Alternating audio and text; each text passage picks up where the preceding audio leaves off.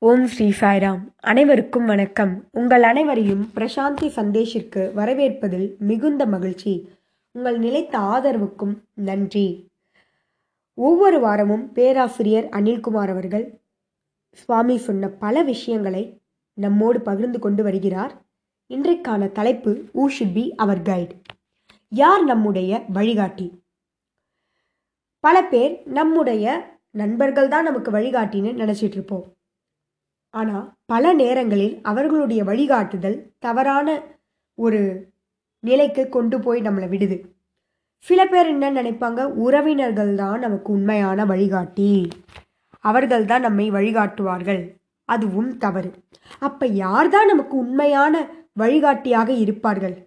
யாரைத்தான் நாம் பின்பற்ற வேண்டும்?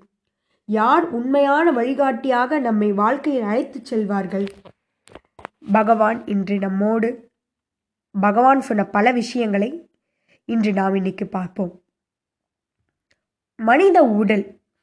மனித உடல் உறுப்புகளால் ஆனது. ஞானேந்திரியாஸ் கர்மேந்திரியாஸ் புலன்கள்.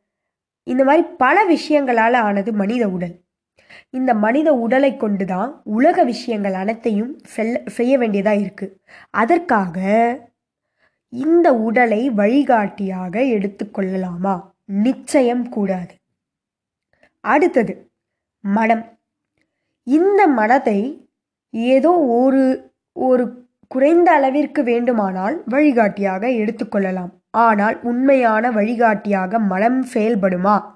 நிச்சயம் கிடையாது என்று சுவாமி கூறுகிறார். ஏனென்றால் மனம் என்பது எண்ணங்களின் மூட்டை ஆசைகளின் மூட்டை. இந்த எண்ணங்களில் கூட நேர்மறை எதிர்மறை எண்ணங்கள் இரண்டுமே கலந்து இருக்கும். இந்த மனம் முழுவதுமே சுயநலத்தால் நிரம்ப பெற்றது. இப்படி ஒரு மனதை வழிகாட்டியாக நிச்சயம் ஏற்க முடியாது என்று சுவாமி கூறுகிறார். ஆனால் நம்முடைய வாழ்க்கையானது இந்த மனதிற்கும் இந்த உடலிற்கும் இடையேதான் சிக்கிக்கொண்டு இருக்கிறது. மனம் எதை ஆசைப்பட்டாலும் உடல் அதனை திருப்தி செய்ய தயாராக இருக்கிறது. மனம் எதை கேட்டாலும் அதை மனம் எதை பின்பற்ற கூறினாலும் உடல் அதனை பின்பற்ற தயாராக உள்ளது. இதுவே மனதிற்கும் உடலிற்கும் உள்ள ஒரு உறவு. இப்பொழுது நாம் மனதை பின்பற்றினால் மனது எப்பவுமே இரட்டை நிலை கொண்டது. ஆதலால் மனதை பின்பற்றினால் நிச்சயம் வாழ்க்கையில் கஷ்டங்களை சந்தித்தே தீர வேண்டும்.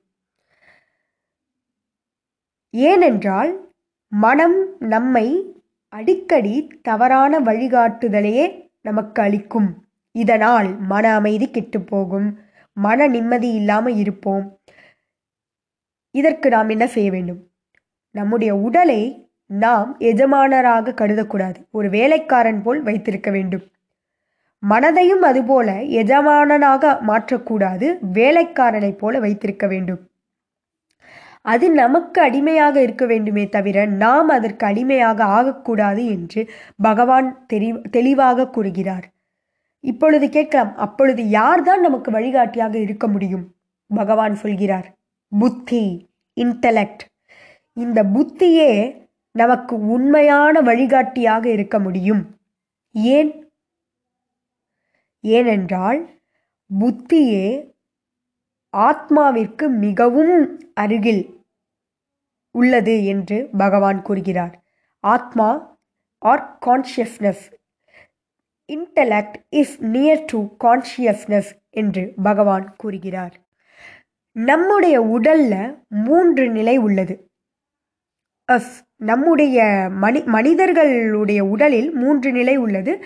அது என்னவென்றால் முதல் முதல் நிலையில் மேல் அதாவது மேல் மேலுள்ள நிலை புலன்கள் அதற்கு அடுத்த நிலை மனம் ஆசைகளின் மூட்டை அதற்கு அடுத்த நிலை புத்தி அதற்கு அடுத்த நிலையே ஆத்மா.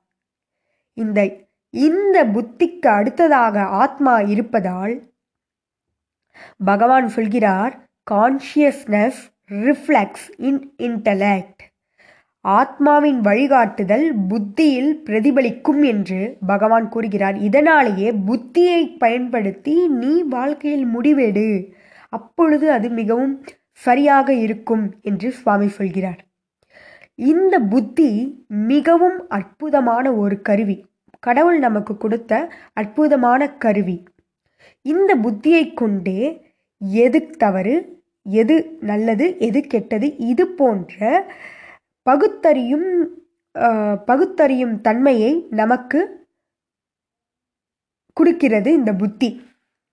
ஆதலால் எந்த ஒரு முடிவினை எடுத்தாலும் அதாவது இது நல்லது இது கெட்டது இதை செய்யலாம் இதை செய்யக்கூடாது இது நிலையானது இது நிலையற்றது இது அழியக்கூடியது இது அழிய இது அழியாதது இது உலகம் இதனை யார் இதனை யார் படைத்தது? இது போன்ற விஷயங்கள் அனைத்தையும் பகுத்தறிவது புத்தி ஒன்றே என்று பகவான் கூறுகிறார்.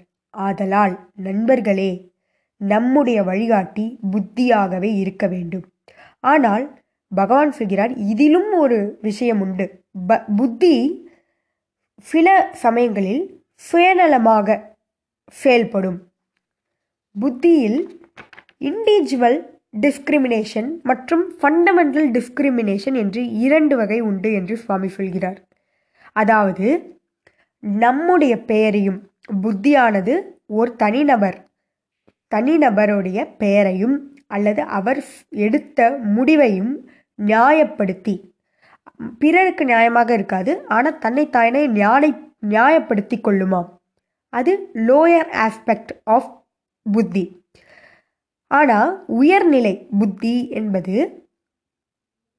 எல்லோருக்கும் பொதுவாக. இது தவறு என்றால் உலகத்தில் உள்ள அனைவருக்கும் தவறாய் தவறு என்று சொல்வது உலகத்தில் உள்ள அனைவருக்கும் நல்லது என்பதை நல்லது என்று சொல்லும். Which is universal which is alike to everybody of all time அப்படின்னு சுவாமி சொல்கிறார் எனவே நண்பர்களே புத்தியினை இண்டிவிஜுவல் நமக்கு நியாயப்படுத்தக்கூடிய அந்த விஷயங்களில் செலுத்தாமல் உலகளாவிய யூனிவர்சலான விஷயங்களை அறியக்கூடிய வகையில் நம்முடைய புத்தியை பயன்படுத்த வேண்டும். இதனாலேயே நாம் பிரார்த்தனை செய்யும்போது கூட காயத்ரி மந்திரத்தில் தியோயோனக பிரசோதயாத் அப்படின்னு சொல்லுவோம். அதாவது ஓ புத்தியே என்னை நீ சரியான வழிக்கு நடத்தி செல் என்று நாம் இந்த ஒரு காரணத்தாலேயே அவ்வாறு பிரார்த்தனை செய்கிறோம். மேலும் பஜனை பாடல்களில் கூட சபுக்கோ சண்மதி தோ பகவான் அதாவது மனமே நீ சரியான சரியானதாக இருந்தால் நீ உயர்வாக தெரிவாய் என்று அந்த பஜனை பாடல்களில் கூட பகவானிடம் சரியா மனதை சரிப்படுத்த நாம் பாடிக்கொண்டிருக்கிறோம். ஓகே. இப்போ புத்தியை நாம் பின்பற்ற வேண்டும் என்று பகவான் கூறிவிட்டார். ஆனால் மனதும் உடலும் நம்மை அவ்வாறு செய்ய விடாமல் தடுக்கிறது. ஏனென்றால் நம்முடைய வாழ்க்கை மனதிற்கும் உடலிற்கும் இடையே சிக்கிக் கொண்டிருக்கிறது. இப்பொழுது மனம் எதை செய் உ- மனம் எதை சொன்னாலும் உடல் செய்வதற்கு தயாராக இருக்கிறது. இந்த நிலையில் நான் என்ன செய்ய வேண்டும்? பகவான் இதற்கு மிகவும் அழகாக சொல்கிறார் நமக்கு வழிகாட்டுகிறார். மனமானது எப்பொழுதெல்லாம் உன்னிடம் எதையோ வேண்டுகிறதோ உடல் அதற்கு அடிபணிந்து செயல்பட தயாராக இருக்கிறது. எது வேண்டுமோ சாப்பிட ஏதேனும் உணவு வேண் வேண்டுமென்றால் நாக்கு அதனை உண்பதற்கு தயாராக இருக்கிறது. நீ எங்கு போக வேண்டும் என்று நினைத்தாலும் உன்னுடைய கால்கள் அதற்கு தயாராக இருக்கிறது. நீ எதை பேச வேண்டும் என்று என்று நினைத்தாலும் உன்னுடைய நாக்கு அதை பேசுவதற்கு தயாராக இருக்கிறது. இந்த நிலையில் சுவாமி நம்மிடம் சொல்லப் போகிற விஷயம் என்ன? எப்படி இதனை தடுப்பது? பகவான் சொல்கிறார் வெயிட் ஃபார் சம் டைம் மனம் உன்னிடம் எதையோ செய்ய சொல்கிறது என்றால் அதை உடனே செய்யாமல் சிறிது நேரம் தள்ளி போட சொல்கிறார். சிறிது நேரம் காத்திருக்க சொல்கிறார். உன் மனம் உன் மனம் அதிகாரமாக சொல்லக்கூடிய அனைத்தையும் உடனடியாக செய்ய வேண்டாம் என்று சுவாமி நமக்கு சொல்கிறார். கு- சிறிது நேரம் நீ எடுக்கும் பொழுது புத்தி தன்னுடைய அதிகாரத்தை தன்னுடைய தன்னுடைய வேலையை அங்கு கா அ- அங்கு நுழைந்து நமக்கு வழிகாட்டியாக அங்கு செயல்படும் என்று சுவாமி கூறுகிறார். இன்டலெக்ட் வில் டேக் சார்ஜ் அப்படின்றார் சுவாமி. அதனால் புத்தி செயல்படுவதற்கு சிறிது நேரம் உ- தள்ளி போட சொல்கிறார். இதைத்தான் ஸ்ரேயோ மார்க்கம் என்று கூறுவார்களாம். எது நல்லது? எது உனக்கு நல்லதோ? எது அந்த தனி நபருக்கு நல்லதோ? அப்படி அல்லாமல் எது உலகளாவிய மக் உலகளாவிய ஒன்று? அதாவது ஃபண்டமெண்டல் டிஸ்கிரிமினேஷன் என்பது எதுவோ அதை நமக்கு காட்டக்கூடியதே இந்த ஸ்ரேயோ மார்க்கம்.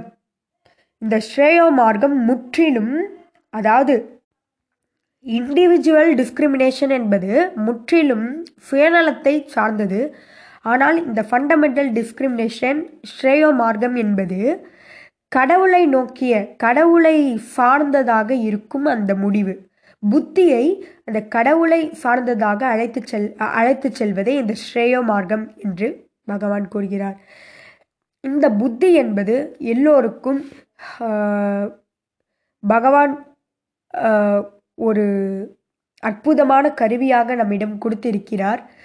சுவாமி ஒரு ஒரு உதாரணம் கூறுகிறார்.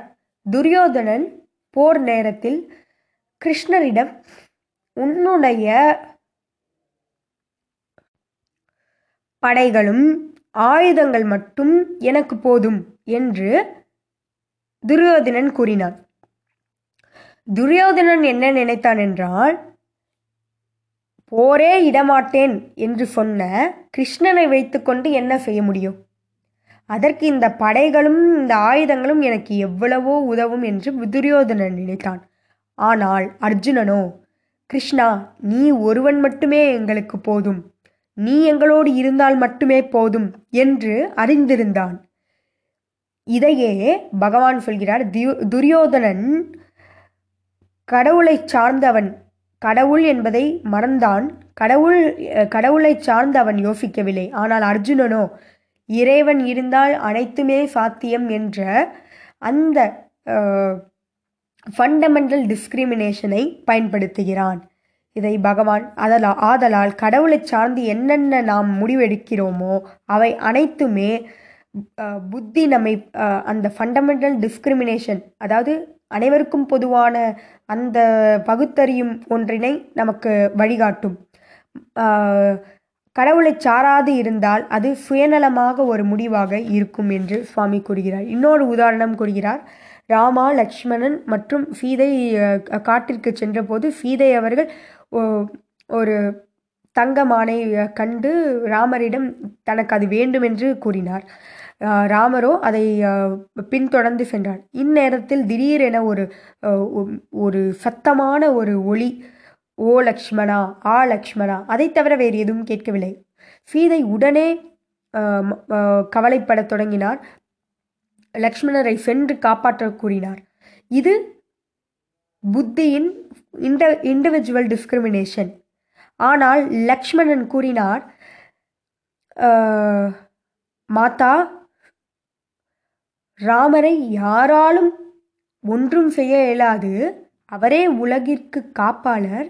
அவரை யார் துன்புறுத்த முடியும்? அவரை யார் தீ அவரு அவருக்கு யார் தீங்கிழைக்க முடியும்? என்று கூறினார் லக்ஷ்மணர். ஆனால் இதுவே ஆனால் சீதை இதனை ஏற்றுக்கொள்ளவில்லை. லக்ஷ்மணன் கூறியது தன்னுடைய புத்தியை பயன்படுத்தி அதாவது ஃபண்டமெண்டல் டிஸ்கிரிமினேஷன் கடவுளை சார்ந்து அவனுடைய பத் புத்தி அவனை வழிகாட்டியது. சீதைக்கு அவ்வாறு அல்ல. தனிநபர் புக்தி புக்தி அம்மையாருக்கு வழிகாட்டியது. இதுபோல பகவான் கூறுகிறார் எப்பொழுதும் கடவுளை சார்ந்த வழியினை மேற்கொள்ளுங்கள். அதுவே மிகச் சிறந்த வழிகாட்டி என்று பகவான் கூறுகிறார். இறுதியாக சுவாமி கூறுவது ஒரு தெலுங்கு பாடலில் கூறுகிறார் சுவாமி உன்னிடம் நல்ல மனம் நல்ல நடத்தை இல்லை என்றால் எவ்வாறு நீ? என்னை நீ மகிழ்ச்சிப்படுத்த இயலும் அவ்வாறு நீ இருக்கும் பொழுது எவ்வாறு நான் உன்னை பாதுகாக்க இயலும் என்று பகவான் கூறுகிறார். இன்னொரு பாடலில் நான் நான் கூறக்கூடிய அனைத்தையும் நீ கேட்க தயாராக இல்லை. உன் காதுகளிலோ தீய விஷயங்கள் இசை போல ஒழித்து கொண்டிருக்கிறது. இவ்வாறு நீ இருந்தால் என்னை நீ என்றுமே உணர முடியாது.